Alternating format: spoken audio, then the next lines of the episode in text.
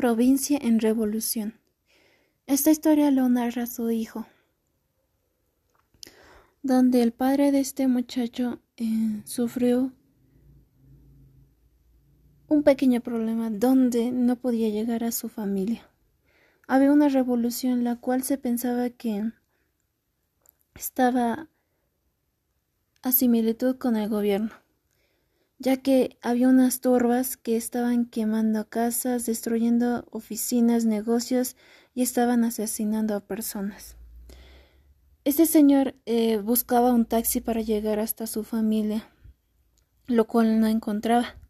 Luego de caminar eh, una larga distancia encontró un taxi.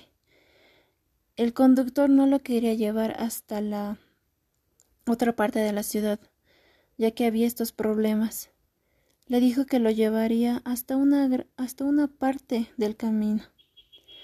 Pero al ir en el camino se encontraron a dos turbas.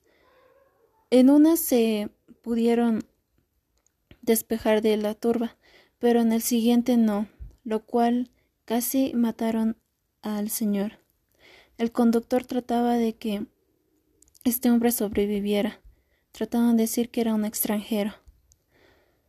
Luego dos hombres de con traje blanco aparecieron, muy elegantes, donde hicieron soltar al padre de este muchacho. Luego el señor y el conductor volvieron a su camino, y estos dos hombres desaparecieron de la nada.